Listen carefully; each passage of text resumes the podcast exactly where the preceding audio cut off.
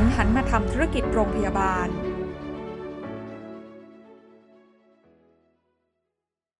ธุรกิจอสังหาริมทรัพย์ในประเทศไทยไม่เหมือนเดิมอีกต่อไป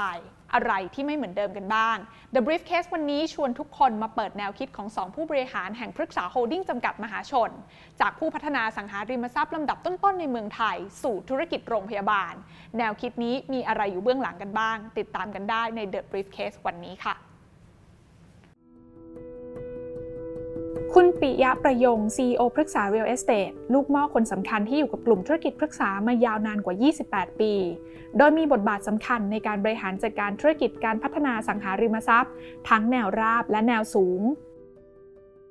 ก่อนอื่นเลยนะคะ อยากให้คุณปิยะเล่าภาพให้ฟังค่ะ หลายคนบอกว่าธุรกิจอสังหาริมทรัพย์ในประเทศไทยไม่เหมือนเดิมอีกต่อไป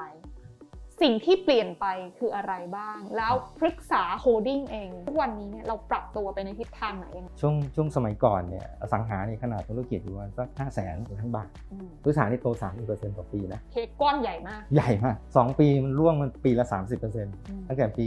หนึ่งเก้าค่ะหนึ่งเก้านี่สามสิบลดลงนะสองศูนย์ก็ลดอีกสามสิบอ่าครับก็เหลือมันสักสองแสนห้า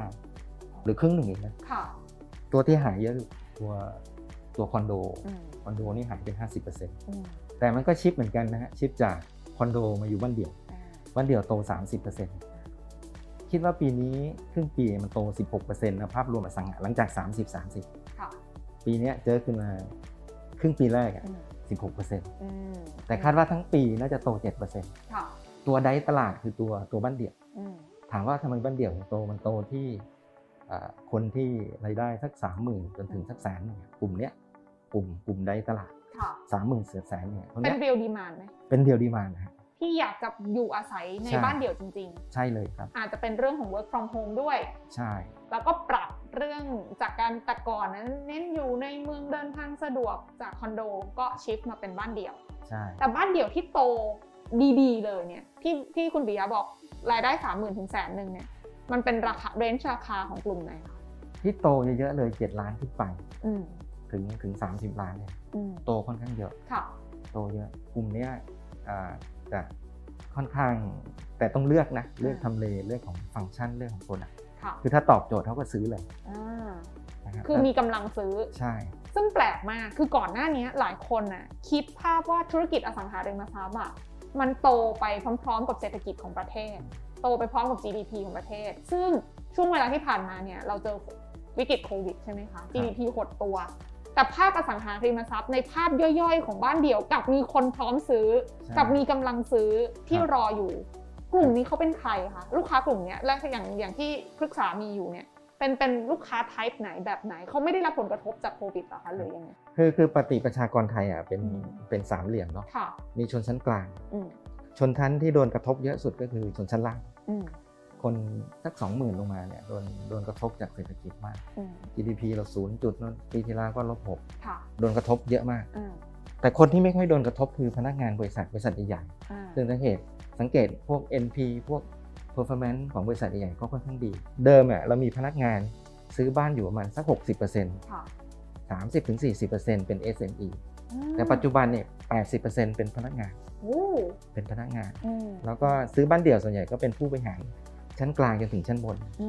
มกลุ่มเนี้ยรายได้เออรายได้อาจจะถึง 2 0 0 0 0นอะไรประมาณนี้ค่ะครับเออก็ก็เป็นภาพที่ที่ที่ทำให้เราเห็นอีกมุมหนึ่งเหมือนกันเนาะใช่ว่าแต่ก่อนนี้คนที่จะเลือกซื้อบ้านเดี่ยว จะต้องเป็นแบบพ่อค้าแม่ขายเป็น SME ใช่เป็นช้างน้ำใหญ่ ๆ เลยครับแต่พอตอนเนี้ยกลุ่มเนี้ยได้รับผลกระทบแล้วครับรายได้คงไม่แน่นอนใช่ แต่กลุ่มที่รายได้ยังแน่นอน ก็คือมนุษย์เงินเดือนทั้งหลายเนี่ยใช่แหละใช่เลยครับแล้วพฤกษาเองเนี่ยณปัจจุบันพอร์ตของ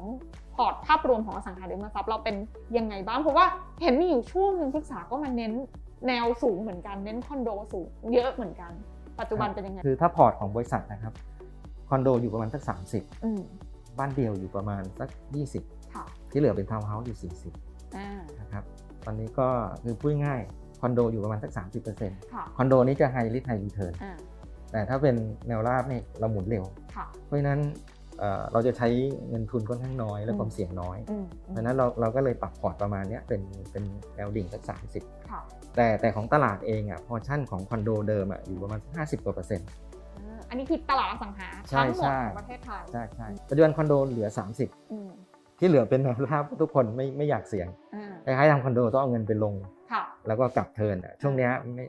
ไม่มีใครรายจ่ายอยากทำอย่างนั้นรายรายจ่ายเอาไว้ก่อนเพราะว่าอ่าสร้างตึกตึกหนึ่งมันหลายพันล้านอะค่ะอ่าลูกค้าซื้อหรือเปล่าก็อีกเรื่องหนึ่งใช่แต่ถ้าแนวราบสร้างไปหมุนไปหมุนหมุนไปอืมหมุนไปเราสร้างเร็วด้วยอืมตอนนี้เฉลี่ยครับรอบของการ turn แนวราบของพฤกษานี่อยู่กี่อยู่กี่เดือน เดือนครึ่งครับ เดือนครึ่งครับ credit term เรา3 4เดือนโอ้เพราะฉะนั้นเรา positive cash flow อ่าค ล้ายๆเซเว่นอีเลฟเว่นนะค่ะคล้ายๆคล้ายๆแบบนั้น เป็นธุรกิจอสังหาที่ positive cash flow ใช่ครับอ่านั่นหมายความว่าสำหรับแนวราบโมเดลมันก็จะเป็นเหมือนเราสร้างบ้านตัวอย่างขึ้นมา เรามี site ก่อน มี site เสร็จเราสร้างบ้านตัวอย่าง ให้คนมาเห็นว่าเราจะสร้างโมเดลแบบแล้วนี้ก็แล้วเราก็สร้างบ้านจริงให้ด้วยเอาสร้างบ้านจริงให้ด้วย สมมติจะขาย 10 หลังแล้วก็สร้างเผื่อ 15 หลังอ่าสร้างไว้ก่อนสร้างสร้างเสร็จไว้ก่อนก่อนขายใช่แต่ว่ามันไม่ได้ต้องใช้เงินทุนเยอะ เพราะว่าเราเรามี credit term กับซัพพลายเออร์สามเดือนสามสามเดือนสี่เดือน แต่ที่บอกว่าเวลามันหมุนเดือนครึ่งก็หมุนแล้ว ก็แปลว่าแสดงว่ามันขายออกได้ตลอดเลย ใช่เราสร้างเสร็จเดือนหนึ่งก็อีกเดือนหนึ่งลูกค้าก็ซื้อหมดแล้วก็โอนเลยอ๋อเป็นแบบเนี้ยเพราะฉะนั้นเรา cash เวลาบริหารเงินอะใช้เงินค่ะใช้เงินนิดเดียวอืมอืม positive cash flow ฮะค่ะครับนี่คือบ้านเดี่ยว นี่นี่คือ innovation ของบริษัทเลยนะอ่าที่บริษัทโตมาจากตรงนี้เลยนะค่ะเขาเรียกว่า integrated เอ่อ developer อ่าเรามีทั้งเรื่องของ 3 ส่วนโรงงานค่ะโรงงานที่ทันสมัยที่สุดในเอฟรีเชีย แคสใช่อืมสองคือ construction เองแต่ก่อนสร้างเองค่ะใช้คนเยอะมากอ่าแล้วก็ส่วนที่3คือส่วน business อ่าแต่คน 70%น่ะก็คือทีมก่อสร้างค่ะใช้คนเยอะมากอ่าเราก็เลยปรับองค์กรจากไอ้เขาเรียก operation น่ะมาเป็น thinking อืม company เพราะว่าจาก engineer ได้เคยต้องก่อสร้างทำเองค่ะกลับมาคิดเรื่องดีไซน์อืมแล้วควบคุมคุณภาพแบบไหน โดยที่อืมมีออซอสรายใหญ่มาช่วยอืมเพราะฉะนั้นคนต่อหนึ่ง site ใช้คนถึงสองคนแค่นั้นอืม ใช้คนถึงสองพนักงานของพฤกษาเองแค่ใช่หนึ่งถึงสองคนหนึ่งถึงสองคนที่เหลือคือ outsource หมดที่เหลือเอาซอสหมด ตอนนี้คือใช้โมเดลตัวเบา ใช่ เป็นเป็นเขาเรียกว่า thinking company อะจากค่ะ operation อ่าอ่าเรามีร้อยสองร้อยไซส์อะค่ะหรือคนเยอะไปหมดเลยอืมอืมดังนั้นเราก็ปรับมาก่อนโควิดสัก3ปีค่ะ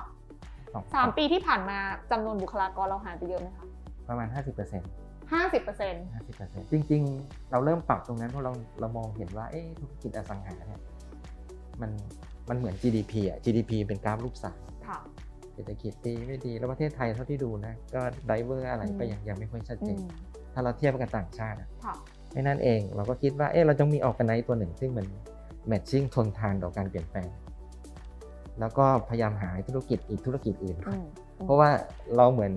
หาเช้ากินค่ำอะค่ะธุรกิจอสังหา zero base ทุกปีถูกถูกถูกปีนี้ขายได้สี่หมื่นล้าน ปีหน้าก็ต้องเริ่มใหม่เริ่มใหม่อีอีกกอะแล้วลูกค้าซื้อซ้ำก็น้อยนะ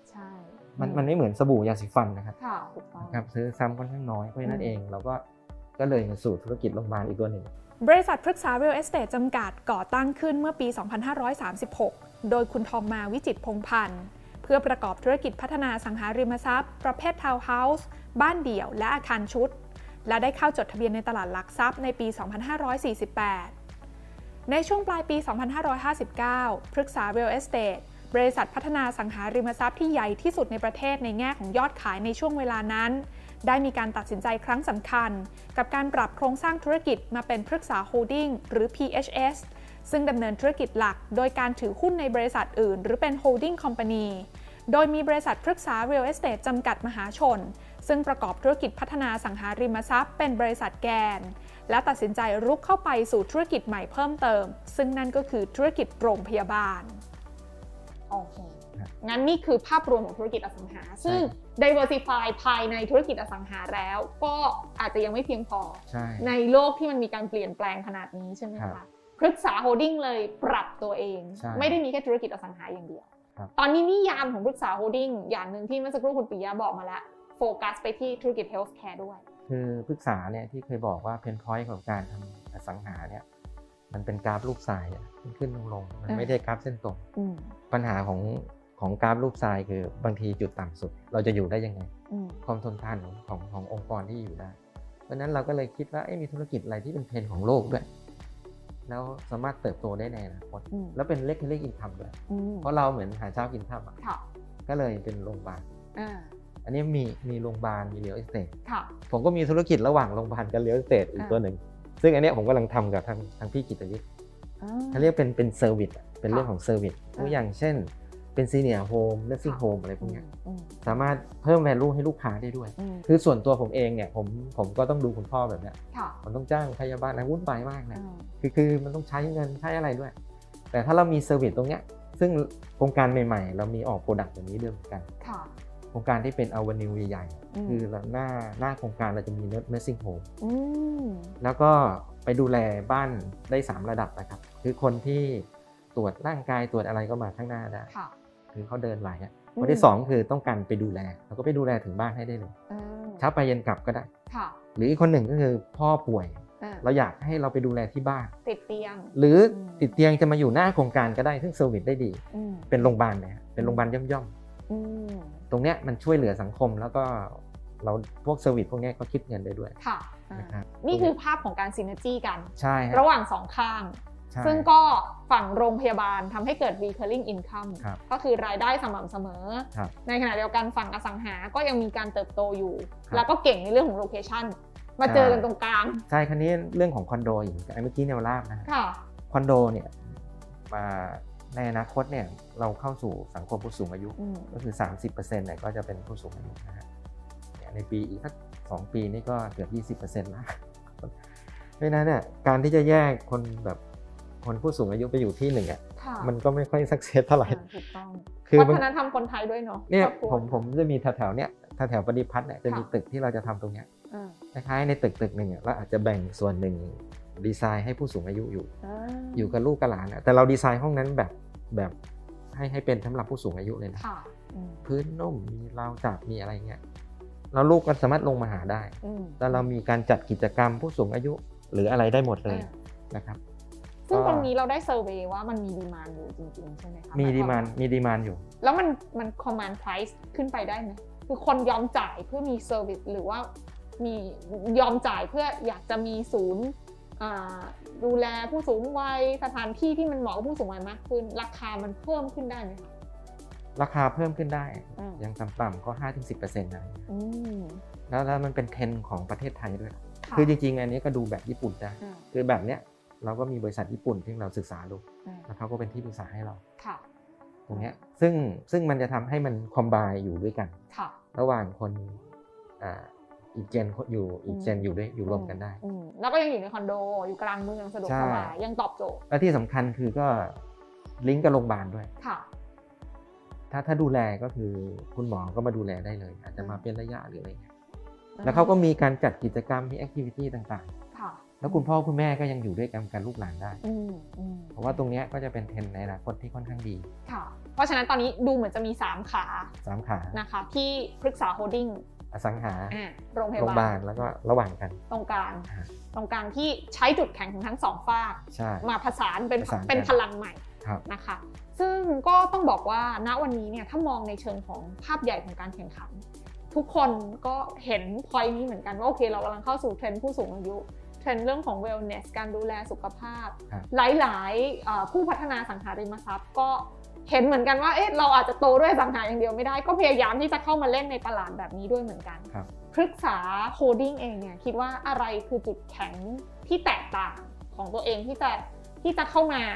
เหมือนเหมือนเหมือนมากวาดเขาเรียกว่ากวาดตลาดตรงเนี้ยได้อย่างสมบูรณ์มากที่สุดค่ะคืออันดับแรกเราก็เก่งเรื่องอสังหาอยู่แล้วอืมโลเคชันอะไรต่างอืมๆเราก็โอเคอยู่แล้วล่ะเรื่องสังหาเราก็ประมาณหนึงค่ะส่วนเรื่องโรงพยาบาลเนี่ยทีมมาเนี่ยก็เป็นทีมงานจากที่ ที่หมอทิติวิทย์ก็มาจากโรงพยาบาลกรุงเทพหรือมาจากรามาอะไรอย่างเงี้ยค่ะ คือเมื่อมีสองอย่างอันนี้ก็เชี่ยวชาญด้านอืมด้านด้านแพทย์เพราะฉะนั้นซินเนจีระหว่างกลางก็จะเป็นเชี่ยวชาญอีกแบบหนึงเราก็ค่ะได้เปรียบเขาอะเหมือนบางบางอสังหาอาจจะไปโคกับโรงพยาบาลนู้นโรงพยาบาลนี้อืมมันก็ไม่เหมือนที่ เราไม่โคเรา เราเราทำกันเองได้อ่าแต่เรากำลังจะทำกับเรื่องประกันด้วยอืมคือเราเรายังคิดไปว่าเอ๊ะลูกค้าบางทีมาซื้อหมู่บ้านเราหรือซื้อคอนโดเราเนี่ยคือพูดง่ายๆเรามีประกัน ในตัวเลยบางคนเดี๋ยวนี้เป็นคนโสดอะไม่มีลูกหลานเนี่ยสามารถเทิร์นบ้านอะมาเป็นมาเป็นประกันแล้วก็จัดการทุกอย่างให้เลยอืมคืออยู่ในโรงพยาบาลอยู่ในโดยใช้ Access ของตัวเองนี่แหละอ่าเข้าอยู่ในประกันได้อ่าช่วยเหลือทุกอย่างค่ะแปลง Access มาเป็นอ่ามมาเป็นเวลาเขาเจ็บป่วยอะไรโอเคต่างๆ โดยที่เขาซื้อประกันไว้ก่อนอ่าตอนนี้กำลังทำอยู่กับทางคิดแพ็กเกจตัวเนี้ยอ๋อน่าสนใจเห็นในต่างประเทศก็มีทำใช่ฮะตรงนี้ทำให้คนที่ คือเปลี่ยนจาก Access มาเป็นอืมช่วยเหลือเขาอะไม่ต้องไปขายบ้านขายอะไรเหมือนป่วยเงี้ยค่ะแต่ในขณะเดียวกันถ้าเนี่ยอยู่ในหมู่บ้านเราเราก็มี preventive ให้อืมอืมคือดูแลตั้งแต่ต้นใช่ฮะจนปลายทางเลย มันเป็น lifetime service อะอืมพอเราคิดว่าปรึกษาเนี่ยเรียลเซตเราจะเป็น living solution ค่ะอืม living solution อืมเพราะว่าเรื่อง health เป็นอะไรที่สำคัญค่ะเป็น customer value ตัวหนึ่ง ซึ่งผมคิดว่าตรงเนี้ยเป็นจุดที่เราจะชูเป็นประเด็นอ่าถ้าปรึกษาคือเราต้อง health ที่ home ค่ะอืม ชอบคำนี้ health ที่ home เลย health ที่ home ทีนี้ถามนิดนึงว่า แล้วในภาพใหญ่สำหรับพฤกษาโฮลดิ้งเลยอะค่ะรับเราอยากเห็นเรามีการคุยกันไหมคะในทีม management ว่า แล้วสัดส่วนรายได้ในอนาคตของเราจะเป็นยังไง จะมาจากธุรกิจอสังหากี่เปอร์เซ็นต์ธุรกิจโรงพยาบาลกี่เปอร์เซ็นต์แล้วธุรกิจตรงกลางที่เรากำลังเริ่มต้นใหม่เนี่ยมันจะ contribute ได้สักประมาณกี่เปอร์เซ็นต์ในระยะยาวคือคือภายใน 10 ปีเนี่ยผมคิดว่าอสังหาก็อยู่ประมาณสักค่ะ70โรงพยาบาลอ่า20อื่นๆอีกค่ะ10 อื่นๆอาทิเช่นตัวเนี้ยเราเรามีสนใจในเรื่องของเรามีอ่าทำทำในเรื่องของทีมเน็กที่เป็นเหมือนสตาร์ทอัพของเราภายในค่ะทำเกี่ยวกับซ่อมบ้านอ่าเป็นธุรกิจ service ที่อยู่ตรงกลางเนี่ยแหละคิดว่าธุรกิจของอสังหาน่าจะ 70โรงพยาบาล 20 ธุรกิจอื่นอีกสักสิบอืมก็ที่ผมบอกเมื่อกี้อ่าอ่า healthy home หรือในเรื่องของ senior living อืม nursing home หรือจะเป็นธุรกิจซ่อม ซึ่งธุรกิจซ่อมอะเรามีผู้รับเหมาในมือเยอะเรามีลูกค้าเยอะอืมเรากำลังพัฒนาตัวนี้อยู่ค่ะซึ่งมันก็เป็นรายได้ในอนาคตได้เหมือนกันอืมครับแล้วถ้าเปลี่ยนใหม่ เราเปลี่ยนมามองนอกจากมองตัวเองแล้ว เรามองเราตัวเองเราค่อนข้างมีความพร้อมแล้วเราปรับทับข้างในใหม่ละคู่แข่งในตลาดบ้านเราก็พยายามปรับทับกันใหญ่เลยเหมือนกันนะครัคะบหลายคนก็มีการ diversify ออกไปในหลากหลายธุรกิจ ประเมินว่า ตลาดอสังหาริมทรัพย์หรือธุรกิจนี้ในในประเทศไทยหลังจากเนี้ยการแข่งขันมันจะเปลี่ยนไปยังไง มันก็จะ cross industry มาแบบโอ้ยอสังหาเจ้านี้เดี๋ยวไปทำโรงแรมด้วยทำห้างด้วยทำทำโรงพยาบาลด้วย มันจะเป็นอย่างนั้นไปกันทุกเจ้าเลยไหมคือใครที่อยู่เดียวๆ มันอาจจะไม่รอดแล้วไหมในในมุมมองคุณมองคุณปิยะมองยังไงคะผมว่ามันต้องบริหาร portfolio ให้เหมาะสมอะอ่าเพราะว่าอสังหาเป็นธุรกิจที่ผมบอกไงว่าหาเช้ากินค่ำอะค่ะเพราะฉะนั้นการหา leverage income หรือ การไปสร้างจุดแข็งอะเป็นสิ่งที่จำเป็น เพราะว่าอืมประเทศไทยเท่าที่ดูในเรื่องของเศรษฐกิจเองก็ผมว่าก็ขึ้นขึ้นลงลงๆอะค่ะอืม diverse เพราะฉะนั้นมันไม่เหมือนเดิมอืมเพราะฉะนั้นการที่แต่จริงๆการโตได้ก็คือต้องมีทีมมีเพื่อนค่ะมี partner ที่เก่งอืมอืมแล้วก็มีพอร์ตให้มันเหมาะสมอะค่ะอืมเห็นแต่ภาพแต่แล้วแต่พอร์ตมันใครจะเลือกอะไรค่ะก็ก็ไม่เหมือนกันแล้วอ่าแล้วแต่กลยุทธ์โอเคแต่แต่เรามองเรื่องสุขภาพเป็นหลักค่ะซึ่งผมคิดว่าตัวนี้ก็เป็นเทรนด์อืมโอเค เพราะแต่ก่อนเนี้ยคนก็จะบอกว่าพอพูดถึง key success ของธุรกิจอสังหา เท่ากับคำว่า location แต่ปัจจุบันนี้มันอาจจะไม่ใช่แค่ location อย่างเดียวอีกต่อไปหรอกมันต้องมีฟีเจอร์อื่นๆเพิ่มมาด้วจยริงๆ เราโตมาเนี่ยมันเรื่องของ innovation นะ ค่ะ เพราะว่ารอบธุรกิจเราอะค่อนข้างเร็วอืมเพราะฉะนั้นเราไม่ได้ใช้เงินทุนในการขยายแล้วเราขยายจากฐานรากเลยค่ะเริ่มต้นจากทาวน์เฮาส์สร้างเดือน 2 เดือนนะอืมครั้งแรกก็สักสองเดือนข้างหลังก็เดือนหนึ่ง เราขยายโดยเราไม่ได้ใช้เงินทุนเลยอืมแต่ช่วงหลังเราก็มีปัญหาว่า SG&A เราใหญ่อืมตัวเราเทอะทะค่ะเราเราบวมอะอ่าเวลาต้นทุนก็สูงค่ะเราก็เลยมันรีเนี่ยที่ตามที่ผมพูดเนี่ยอืม SG&A เดิมเรา 18-19%นะค่ะตอนนี้เหลือประมาณสัก14%อ่าทำให้มันมี competitive เรื่อง price มากขึ้น เรายังลีนได้อีกไหมคะตามแผนที่เราวางไว้คือเราขยายธุรกิจโดยที่เราเราใช้คนเท่าเนี้ยอืม คิดคิดว่าก็คือก็คือลีนแล้วล่ะค่ะมีคนประมาณนี้ผมว่าก็ก็น่าจะน่าน่าจะเหมาะสมแล้วล่ะอืมอืมแล้วเราก็ใช้แนวคิดนี้กับธุรกิจอื่น ๆ ที่จะตามมาด้วยใช่ไหมคะ อย่างเช่นใช่ธุรกิจโรงพยาบาล ใช้คนไม่เยอะฮะอืมครับ ซึ่งเดี๋ยวเราจะไปดูกันนะคะว่าธุรกิจโรงพยาบาล ในนามว่าโรงพยาบาลวิมุตนะคะของเครือพฤกษาโฮลดิ้งนั้นจะเป็นอย่างไร ก็จริง ๆ ได้ผู้บริหารจากเครือโรงพยาบาลขนาดใหญ่มานั่งช่วยปั้นให้ด้วยนะคะ อาจารย์หมอก็เก่งมากเลย เดี๋ยวให้อาจารย์หมอช่วยเล่าให้ฟังว่า แล้วธุรกิจโรงพยาบาลหรือ healthcare ของทางพฤกษาโฮลดิ้งจะเดินหน้าไปทางไหนต่อไปยังไงบ้างเดี๋ยวตามที่ได้คุยกับอาจารย์หมอกันต่อแล้ววันนี้ขอบคุณคุณปิยะมากๆเลยนะคะ ขอบคุณมากค่ะ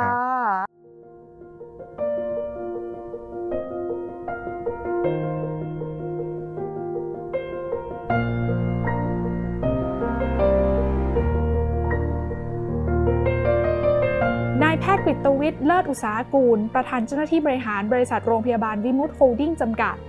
คุ้นพลคนสำคัญที่มีประสบการณ์การบริหารงานในเครือโรงพยาบาลขนาดใหญ่ของประเทศไทยมาอย่างยาวนาน วันนี้ก้าวมารับโจทย์การสร้าง medical ecosystem และ community health hub ให้เชื่อมต่อกันแบบไร้รอยต่อ กับธุรกิจอสังหาริมทรัพย์เดิมของเครือพฤกษาคุณหมอคะหลายคนนะคะมองว่าอุตสาหกรรม healthcare ในประเทศไทยเนี่ย ก่อนหน้านี้คืออยู่ในมือผู้เล่นเพียงแค่ไม่กี่รายเท่านั้นเอง แต่ทำไมพฤกษาโฮลดิ้งเองเนี่ยถือว่าเป็นผู้เล่นรายใหม่ถึงตัดสินใจที่จะเข้ามารุกในธุรกิจ healthcare นี้ด้วยค่ะครับก็ในเรื่องของสุขภาพนะฮะสุขภาพความเป็นอยู่ ความเจ็บป่วย มันเป็นเรื่องเดียวกันหมดอืมในอดีตเนี่ยมันเรื่องของสุขภาพเรามักจะเน้นเรื่องความเจ็บป่วยอืมที่โรงพยาบาล หรือว่าบริษัททั้งหลายที่ทำเกี่ยวกับเรื่องสุขภาพในประเทศไทยเนี่ยก่อนนี้มีแต่ภาคราชการ พอไปรับจากรับบริการจากภาคราชการก็ก็ไม่ทันไม่ทันการ เพราะว่าเพราะว่าเปิดบริการให้ไม่ทั่วถึง การกระจายทางสาธารณสุขไม่ดีอืมเรียนภาคเอกชนก็เลยเกิดได้ ก็เลยเป็นเหตุที่ทางปรึกษาเห็นว่าปรึกษาเนี่ยเดิมทำเรียลสเตทค่ะก็ทำเกี่ยวกับเรื่องความเป็นอยู่อยู่แล้วอืม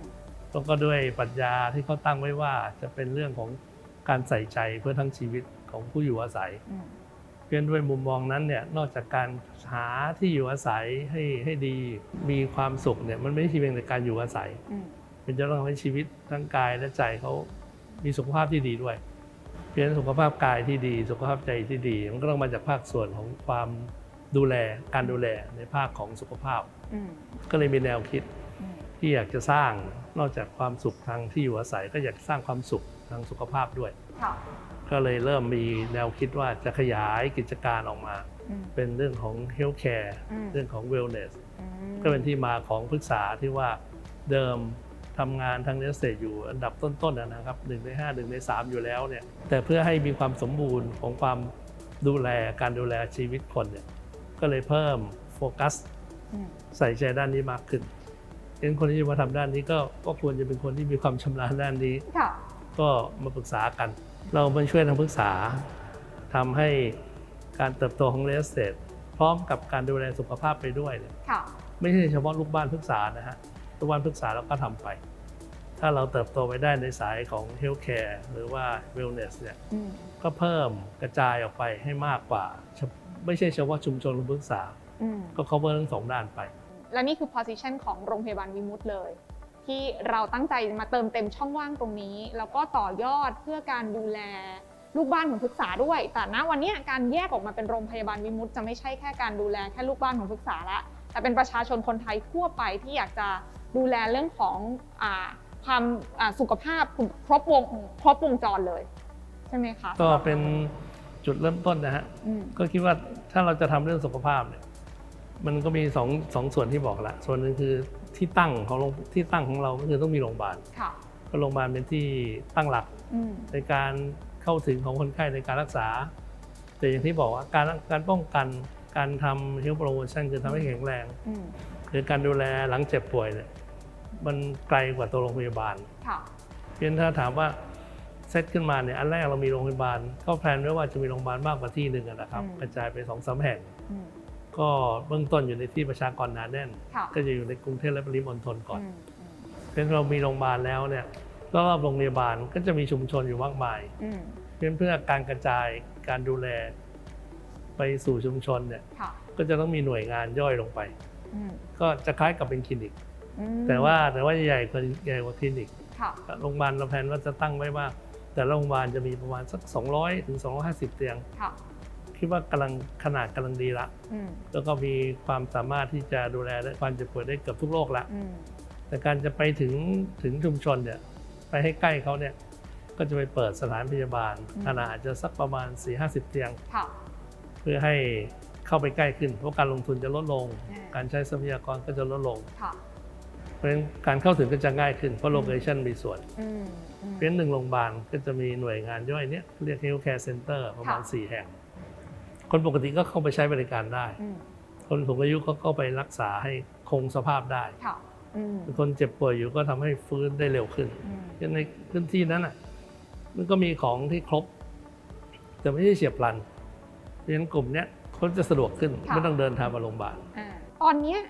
คือเรื่อง wellness มันเป็นเทรนด์มาก ทุกคนเห็นโอกาสตรงนี้ คุณหมอเองก็มาจากเครือโรงพยาบาลขนาดใหญ่ของประเทศไทย เข้าใจว่าเขาก็คงสปอตเห็นโอกาสตรงนี้เหมือนกันนะคะ ความท้าทายของผู้เล่นรายใหม่ อย่างโรงพยาบาลวิมุตหรือว่าเครือพฤกษาโฮลดิ้งเองเนี่ยคืออะไร แล้วเรามองเห็นโอกาสในการเข้ามาเติมเต็มตรงเนี้ยยังไงบ้าง ก็คิดว่าความแตกต่างอยู่ที่ เนื่องจากหนึ่งมันมีความต้องการอยู่มากมายอืมอันนี้คนที่ลงไป action เนี่ยอย่างโรงพยาบาลหรือ healthcare ส่วนใหญ่ปัจจุบันเนี่ยก็เอาเอาเรื่องของอดีต คือสิ่งที่คุ้นเคยค่ะ ทำไปเรื่อยๆ ก็ประสบความสำเร็จอืมก็จะอยู่กับปัจจุบันซึ่งคุ้นกับสิ่งที่ทำมาอืมเรื่องการโฟกัส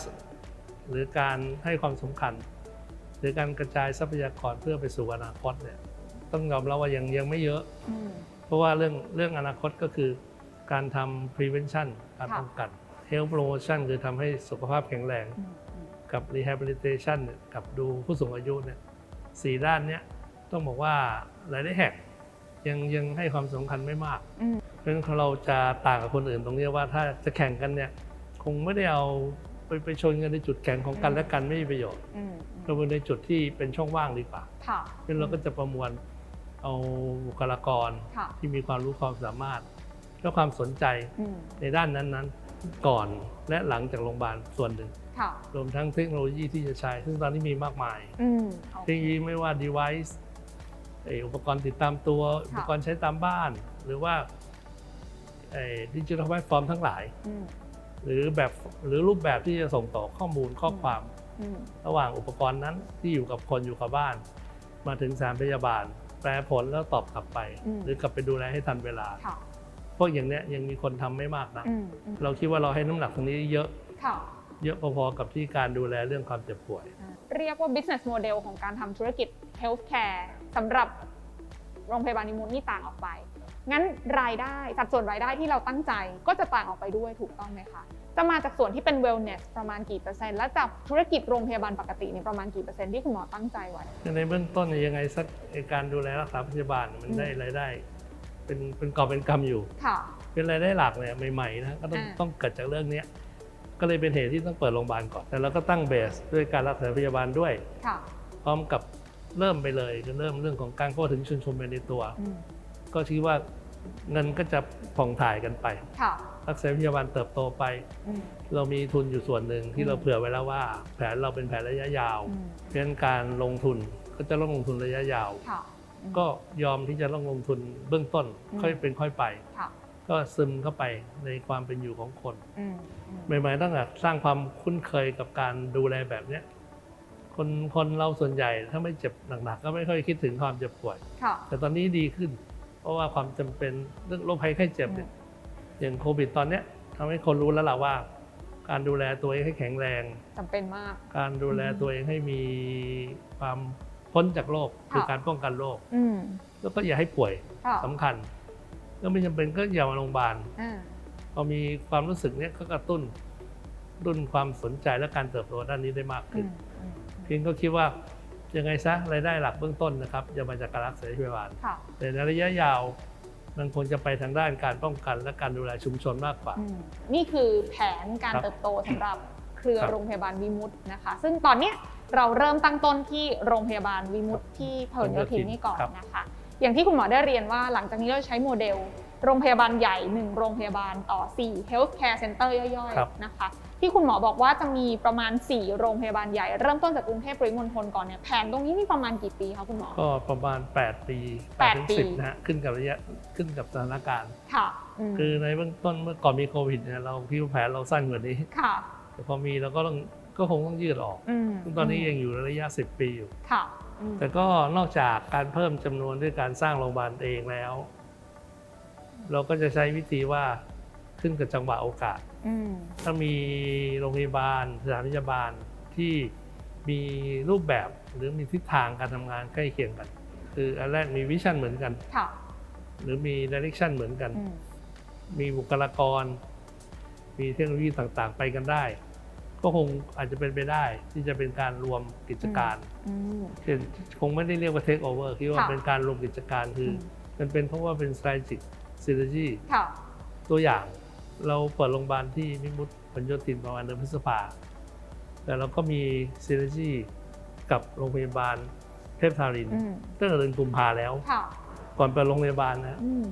โรงพยาบาลเทพทารินเปิดมา 40 ปีละ ก็คนยุคหนึ่งจะรู้ว่าเขามีความชำนาญอืมเรื่องของต่อมไรท่อโดยเฉพาะเบาหวานค่ะก็ทำมาได้ดีโดยตลอด แต่ก็แน่นอนว่าการเติบโตทางธุรกิจเนี่ยมันต้องใช้ความ รอบรู้หลายด้าน แต่ทางนั้นมี vision เรื่องของความโรคเบาหวานอืมแล้วก็ vision ของการดูแลคนในเชิงป้องกันด้วยนะฮะซึ่งอันนี้มันตรงกับที่เราต้องการพอดีค่ะมันเกิดจากการเราไปปรึกษาเขาว่า เอ๊ะจะเอา vision เนี้ยมาแชร์กันยังไงอืมเอาบุคลากรมาแชร์กันยังไง คุยคุยไปคุยมาก็เลยคิดว่าการร่วมทุนเนี่ยจะดีที่สุดอืมก็เลยก็เป็นการร่วมทุน แต่ค่ะร่วมทุนบนพื้นฐานที่มีvision ตรงกันอืมนะเพราะว่าต้องยอมรับว่าที่เทพธารินทร์เนี่ยเขาใส่ใจกับเรื่องทิศทางที่เขาต้องการอืมครับโอเค นี่คืออีกรูปแบบของการเติบโตแบบ inorganic growth คือ organic growth อย่างที่บอกแผน8ถึง10 ปี ก็จะสร้างโรงพยาบาล สร้าง healthcare center ย่อยๆ inorganic growth เรา plan ไว้ไหมคะว่า แต่ละปีเราจะมี budget ในการเข้าไปร่วมลงทุนกับลักษณะแบบนี้อีกเยอะขนาดไหน หรือว่าเราเรามี vision ไว้ตรงไหน ก็ถ้าโรงพยาบาลสร้างเองนะฮะอย่างต่ำก็อย่างต่ำนี่ก็ประมาณ รวมหนึ่งค่าที่ค่าตึกค่า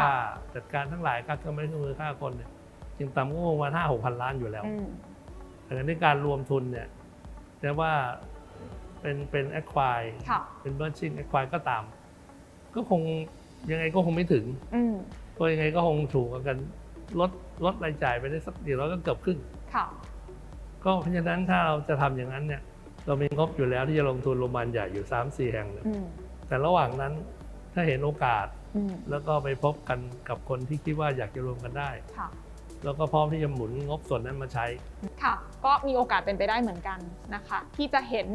การที่โรงพยาบาลวิมุตเป็นเครือโรงพยาบาลวิมุตเหมือนกับผู้เล่นรายอื่นๆนะคะ ณ วันนี้เนี่ยผู้เล่นโรงพยาบาลรายขนาดกลางขนาดเล็กที่ยังเป็นโรงพยาบาลเดียวๆยังยังมีให้เลือกช้อปปิ้งอยู่อีกเยอะใช่ไหมอ๋อคงไม่ถึงขนาดช้อปปิ้งก็ต้องบอกว่าทุกที่ก็ดีหมดนะครับ เพียงแต่ว่าเขา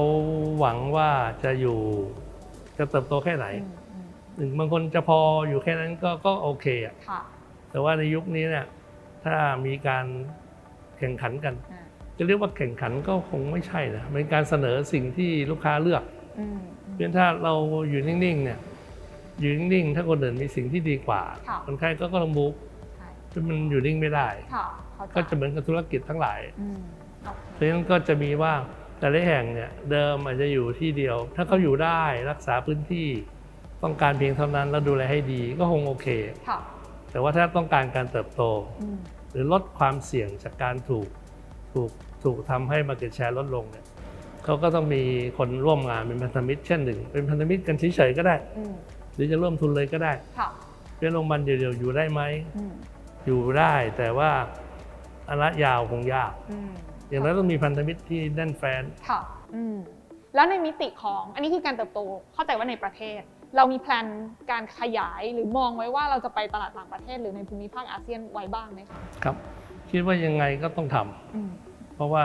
ประเทศไทยเรามีประชากรอยู่ประมาณนี้ค่ะ6-70 ล้านเนี่ยแต่ว่าการแพทย์เราจะดีขึ้นเรื่อยๆ การกระจายการดูแลก็ดีขึ้นค่ะความเก่งกาจก็มากขึ้นอืมนี่วิทยาการทางการแพทย์ของเมืองไทยเนี่ยเทียบกับอาเซียนแถวเนี้ยอืม ประเทศโดยรอบเนี่ยเราถือว่าเรายังยังก้าวหน้าอืมมากกว่าเขาอยู่ ก็เพราะฉะนั้นประเทศรอบข้างเนี่ยก็คงวิ่งหาวิ่งหาบริการนั้นอืมก็จะมีตั้งแต่เข้ามาในประเทศเราเพื่อหาบริการค่ะหรือเรากระจายตัวไปดูแลเขาก็ได้อืมในอดีตเราจะเป็นตั้งรับค่ะก็อาจจะตั้งเป็นไม่ได้ข้อฮับ ให้คนบินเข้ามารักษา แต่ตอนนี้ก็คงเห็นแล้วว่ามีหลายที่ก็เริ่ม expand ตัวเองออกไป ไปอยู่ประเทศรอบข้างเพื่อไปถึงใกล้เขา เป็นทั้งสองแบบคือ ถ้าเราจะเป็นที่ตั้งเป็น medical hub เนี่ยไม่จะเน้นไอ้โรคยากอ่าโรคที่ต้องใช้อุปกรณ์เครื่องไม้เครื่องมือยากๆ แต่ถ้าเราจะกระจายตัวไปหาเขาเนี่ย มันจะเน้นเรื่องของการลงทุนละค่ะแล้วก็การหาทีมงานอืมซึ่งในอนาคตยังไงก็ต้องทำเนื่องจากว่ามันเป็นการเติบโตที่เราประเทศไทยเราเองอืมจะโตจนออกนอกประเทศได้อืมอืมเพราะฉะนั้นในอาเซียนนี่เป็นเรื่องปกติที่ค่ะต้องทำอยู่แล้วแล้วสำหรับ เครือโรงพยาบาลวิมุตจะเลือกตั้งรับมากกว่า หรือว่ารุกออกไปต่างประเทศมากกว่า แล้วถ้าจะรุกเนี่ยมันจะอยู่ในกรอบเวลาประมาณไหน ในเบื้องต้นผมว่าเราก็เพิ่งเริ่มนะครับอืมเพื่อเราจะทำภายในให้แข็งแรงก่อนค่ะก็คือดูแลพื้นที่ดูแลชุมชนของคนไทยซะก่อน แต่ระหว่างนั้นขึ้นกับจังหวะ เช่น ถ้ามีคอนเน็ชัน